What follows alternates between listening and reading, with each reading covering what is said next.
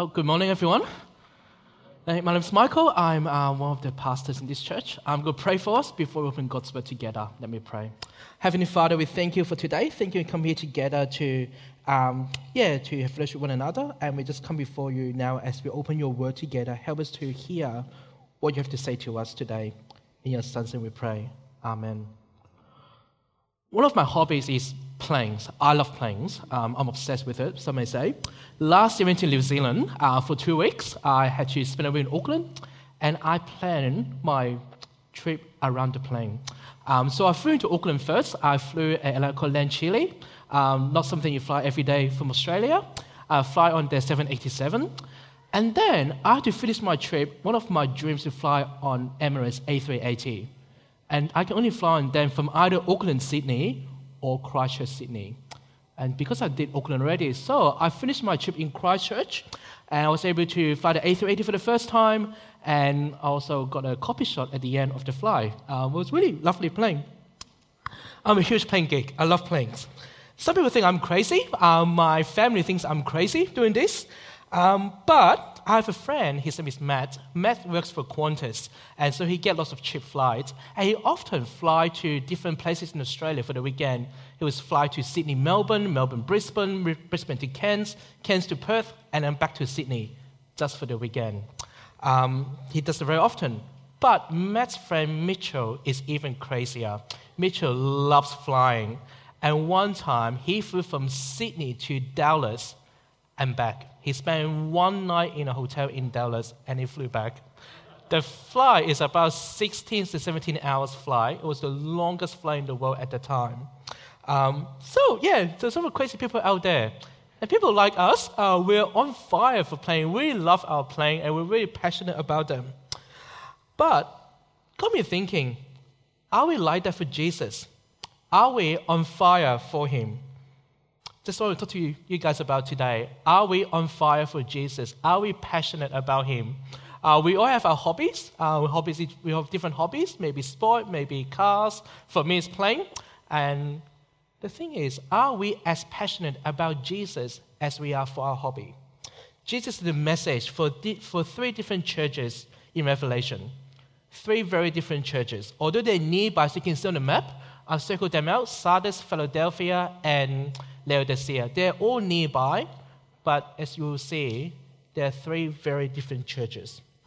The book of Revelation written to the churches in Asia Minor, which is Turkey today originally, but the message will be still very relevant for us today here at New Life Anglican Church in Oran Park in Sydney. Let's take a first look at the church in Sardis. Now, Sardis is situated on the junction to five major towns nearby. The city was built on a high point on a mountain's ridge, so very high up, and it gave it control over the whole surrounding region. So the city was a very strategic location. It's a very important location. The city, along with Philadelphia, were prone to earthquake, and both cities were destroyed in AD 17. But with Sardis, it was rebuilt under a generous benefaction of the emperor. So the city was quite wealthy. It's a very wealthy city.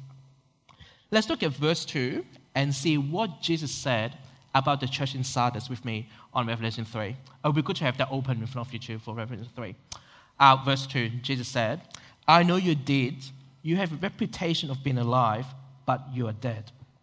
Now, when Jesus said, I know you're this, it's like, I know what you've done. A bit like uh, a parent who's speaking to a child who's in trouble. It's like, I know what you've done. Because the church had a reputation. To the outsider, the church would be very vibrant and alive. It's a church that got lots of happening and is alive. It's like a church today. Uh, it could be like a mega church. Uh, a church meeting in a fancy building, much bigger than this, uh, probably in an auditorium. Uh, it's a big church with lots of people, lots of staff, lots of activities. So it's a church with lots of happenings. It's a church that is flourishing, active, and very successful to everybody that is except for Jesus. Jesus looked at the church, but he said the church is dying. Outwardly, they may be vibrant, but inwardly and spiritually, they're dying. You see, God doesn't look at just the outward appearance. God look at our heart. God look at our hearts. 1 Samuel 16 says, People look at the outward appearance, but the Lord looks at the heart. Look at verse 3. Let's see what the problem is. Remember, therefore, that you have received and heard, hold it fast and repent. Now, what have they forgotten? They've forgotten Jesus. They've forgotten the gospel, the very gospel that saved them, that they believed at first, and the reason why they started meeting as a church. But sadly, they have forgotten the gospel and they have let it go. They have let it go, and now they are spiritually dead. And so Jesus urges them to repent, to turn back to Him. Instead of walking with Jesus, they walk away from Him. But Jesus said, Repent and turn back to me. Jesus said they have soiled their clothes in verse 4. They have been compromised by the world, becoming just like the rest of the world. They have let their morale and standard fall to the point where they were just like the rest of the world. They were morally corrupted and they were living in sin. But the good news is, it wasn't too late for them. Jesus has one command for them, and he urges them to wake up in verse 2. What it means is, literally, it means jump out of bed. Many of us, uh, when our alarm goes off in the morning, uh, we tend to press the snooze button a few times, especially our kids, if you have teenage kids. We might check our phone when we woke up. First thing you got our phone, we unlock it and we look at our phone, check out on emails, on Facebook, on the news, etc., to catch up on the day. We might even procrastinate about our day to think about what we're going to do that day, but we often won't get up straight away, especially in winter when it's very cold outside and warm in our bed. Now, Jesus here is not telling us um, to wake up means to press the snooze button a few times and take your time. He's not saying that. Literally means to jump out of bed. About 10 years ago, I was teaching scripture at Jannali East Public School for my old church. That particular morning, I forgot to set my alarm. And when I woke up, the class was going to start in half an hour. Um, no, the class would start in 20 minutes, but there was about half an hour drive to the school. Um, I remember that day when I look at the time, I literally I jumped out of bed. I quickly got dressed, brushed my teeth, and got dressed. I got to my car and started driving. And I actually got to the school only five minutes late in the end. Um, traffic was good that day, thankfully. But you can, you can tell, you can tell it was the urgency of the matter. I didn't have time to muck around to think about what we would do that day, to think about uh, where I'm going to shop afterwards, what to have for lunch. The only thought I had was to get to the classroom on time. So my need was very urgent. I had to be very urgent, and my response had to be immediate. I didn't have time to muck around.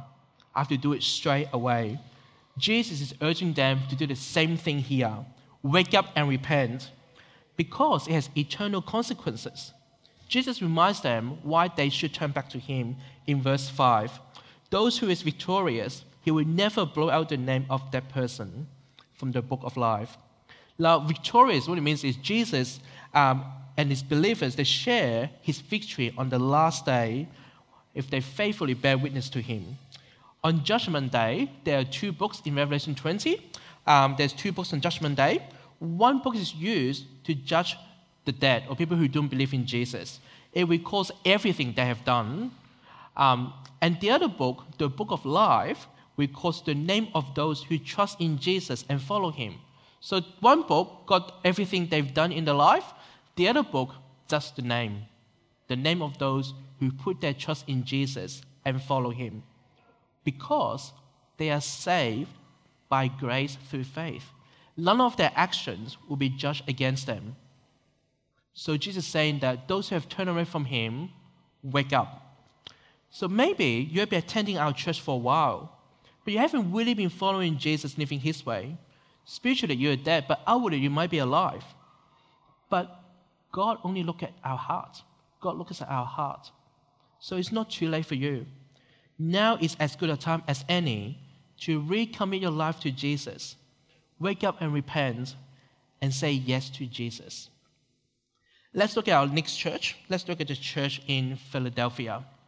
Um, now, the city of Philadelphia was situated not far from Sardis. So it's about 50 kilometers, uh, 50 kilometers to the southeast. Um, it's situated on a very fertile land at the junction of major trade routes.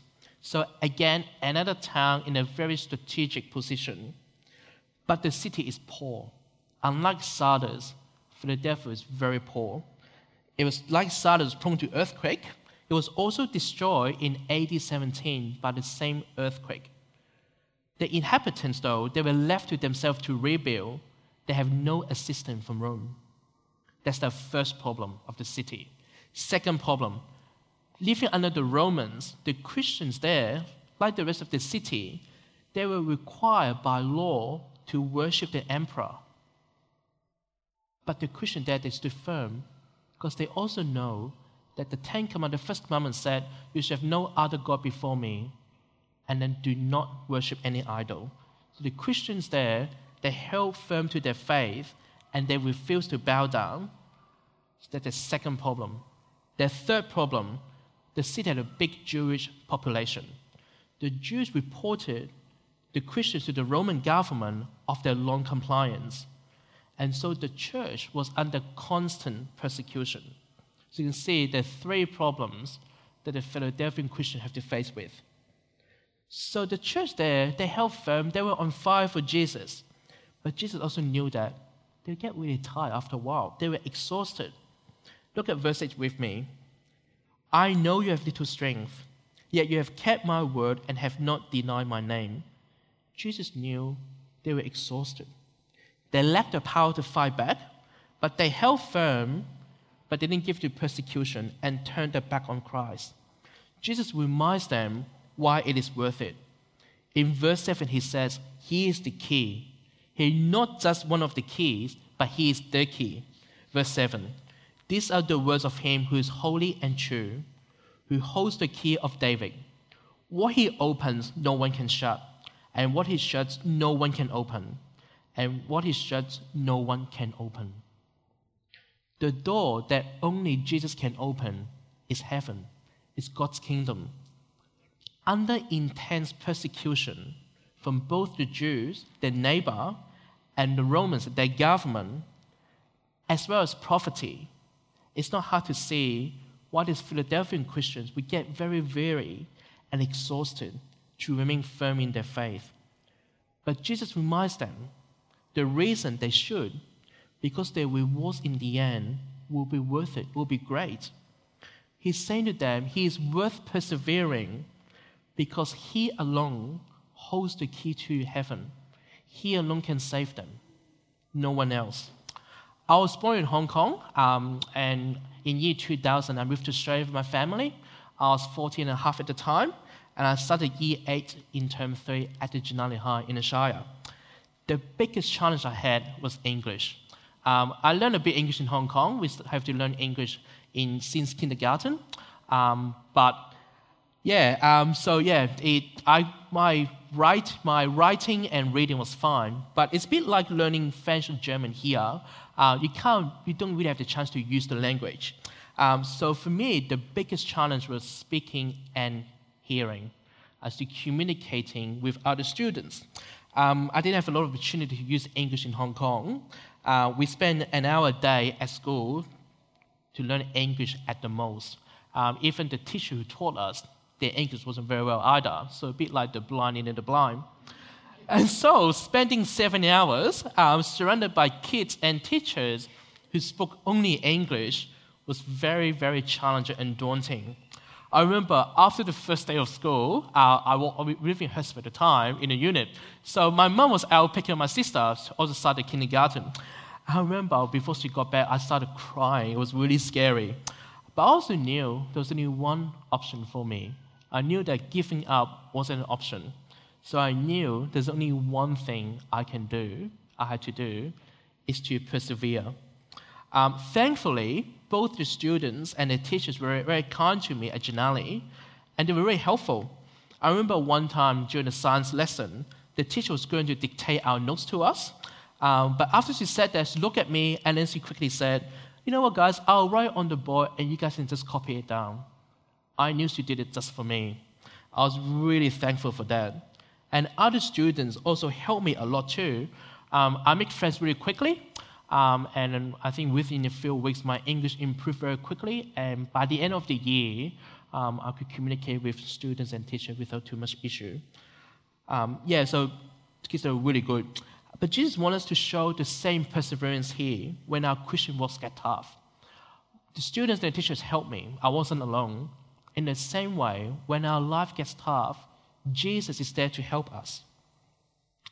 Now, our Christian life will get tough.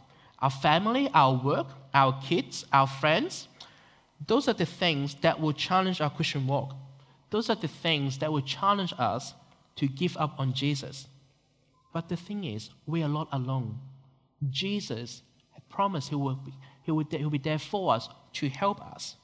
Verse 10 I will also keep you from the hour of trial that is going to come to the whole world and test the inhabitants of the earth. There will be tough time, and maybe right now you're going through a very tough patch of your life right now. But Jesus promised He will protect us. He will protect His people. So hold on, verse 11. I'm coming soon. Hold on to what you have, so that no one can take your crown. Jesus one command for the Philadelphian church and for us today to hold on, don't let it go.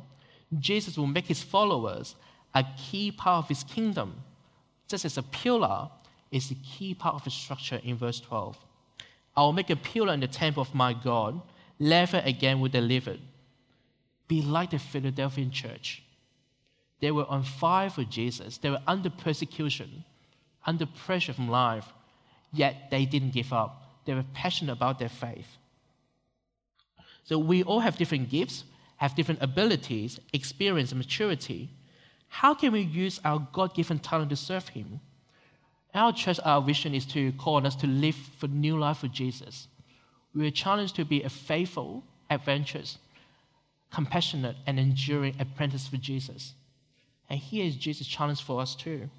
How can we build one another up? How can we encourage our brothers and sisters who may be struggling? How can we welcome those who are new to our church?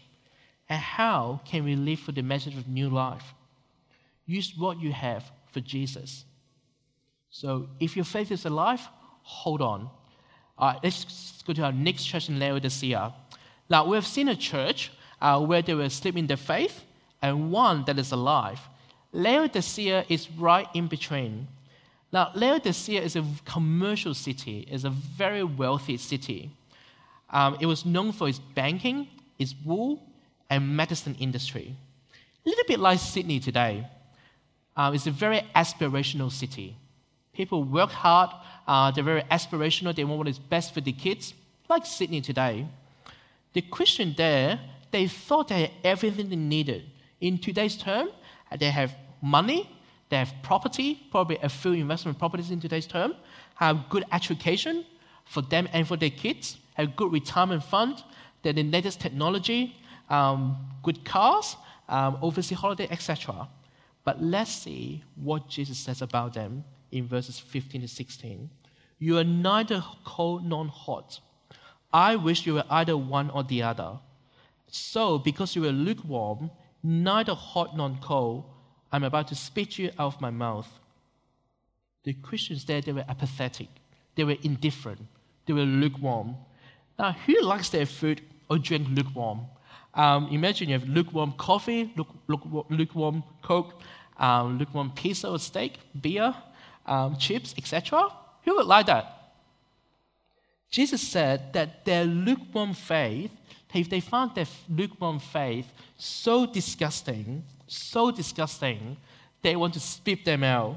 Now, we spit because there's something really disgusting in our mouth, and we just have to expel it immediately. Spitting is not a socially acceptable behavior. I remember walking along Cronulla Beach a few years ago, and a fly got into my mouth. and I could feel the fly flying in my mouth, vibrating in my mouth. It was so gross. so gross. I spat it out straight away. I couldn't care less what people around me thought about me. I couldn't care less. It just had to go get out of my mouth. It was just so disgusting. This is how Jesus felt towards the Laodicean Christians. He said he wished they were cold, People that didn't like, which they were cold, that their faith, that didn't believe in him, or were hot. They were passionate about him, but they were indifferent. Let's look at why in verse 17. You say, I'm rich, I've acquired wealth, and do not need a thing. But you do not realize that you're wretched, pitiful, poor, blind, and naked. See, the Christian there thought because they were so wealthy, they had everything they needed. They had forgotten all about Jesus. They were like nominal Christians. They come to church every Sunday, they meet together, yet their faith wasn't with Jesus. They didn't have Jesus at all. And it's no wonder why Jesus wanted to spit them out. And this is very sad image in verse 20. Jesus said, Here I am. I stand at the door and knock. If anyone hears my voice and opens the door, I will come in and live with that person and they with me. In their quest to find earthly treasure, they have locked Jesus out. Imagine Jesus coming to our church today, finding our door locked, and he had to lock outside the door many, many times, trying to get our attention. Meanwhile, we're so focused on our earthly treasure, Jesus had to humbly lock on the door, hoping someone would listen, open in, and let him into the life. That's a very sad picture of where the Laodicean church got up to. Maybe you're someone who's been coming to church and life good for a long time, but you have become indifferent to Jesus and what the cross means to you. Jesus has a message for you as he had for the church in Laodicea. In verse 18, I counsel you to buy from me gold refined in fire, so you can become rich, and white clothes to wear, so you can cover your shameful nakedness, and salve to put on your eyes, so you can see. Like Laodicean church, you have become lukewarm in your faith. Turn back to Jesus. Let Him reignite your faith. The three things Jesus mentioned here gold, um, white clothes, and salve. He's referring to the economy, the banking, fine wool, and medicine industry, their earthly treasure. He's saying that real treasure, the only treasure that will last forever, can only be found in Him nothing else. Now, I'm preaching this sermon to myself too. There are times when I feel like I'm totally on fire for Jesus, yet Satan is always at work, trying to put that fire off me with pressure from family, work, friends, and other things. Maybe it's the same for you too. Maybe for you it's family, work, health, kids, education, etc.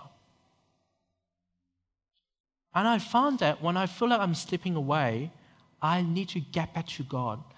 First thing I do, I need to pray, say a quick prayer, ask God to protect me and to uphold me and keep me strong. God will promise He will help us in this spiritual battle. Satan will always pounce on our weakness and destroy us.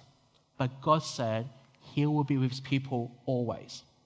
Also, find it very helpful to go back to God's Word to regularly soak up on God's word to help us, to equip us in this battle. Our church has a daily Bible reading plan. One chapter a day is a good start.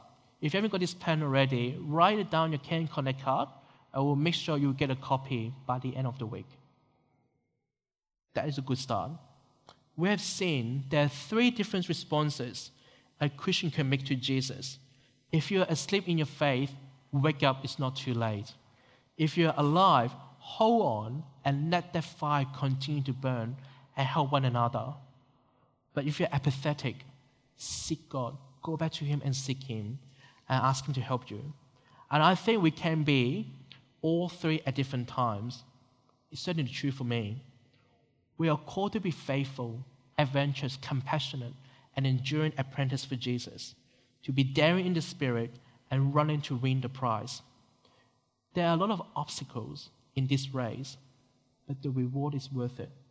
If we cling on to Jesus, we will be victorious on the last day, spending eternal life with Him in heaven, and nothing can take that away from us.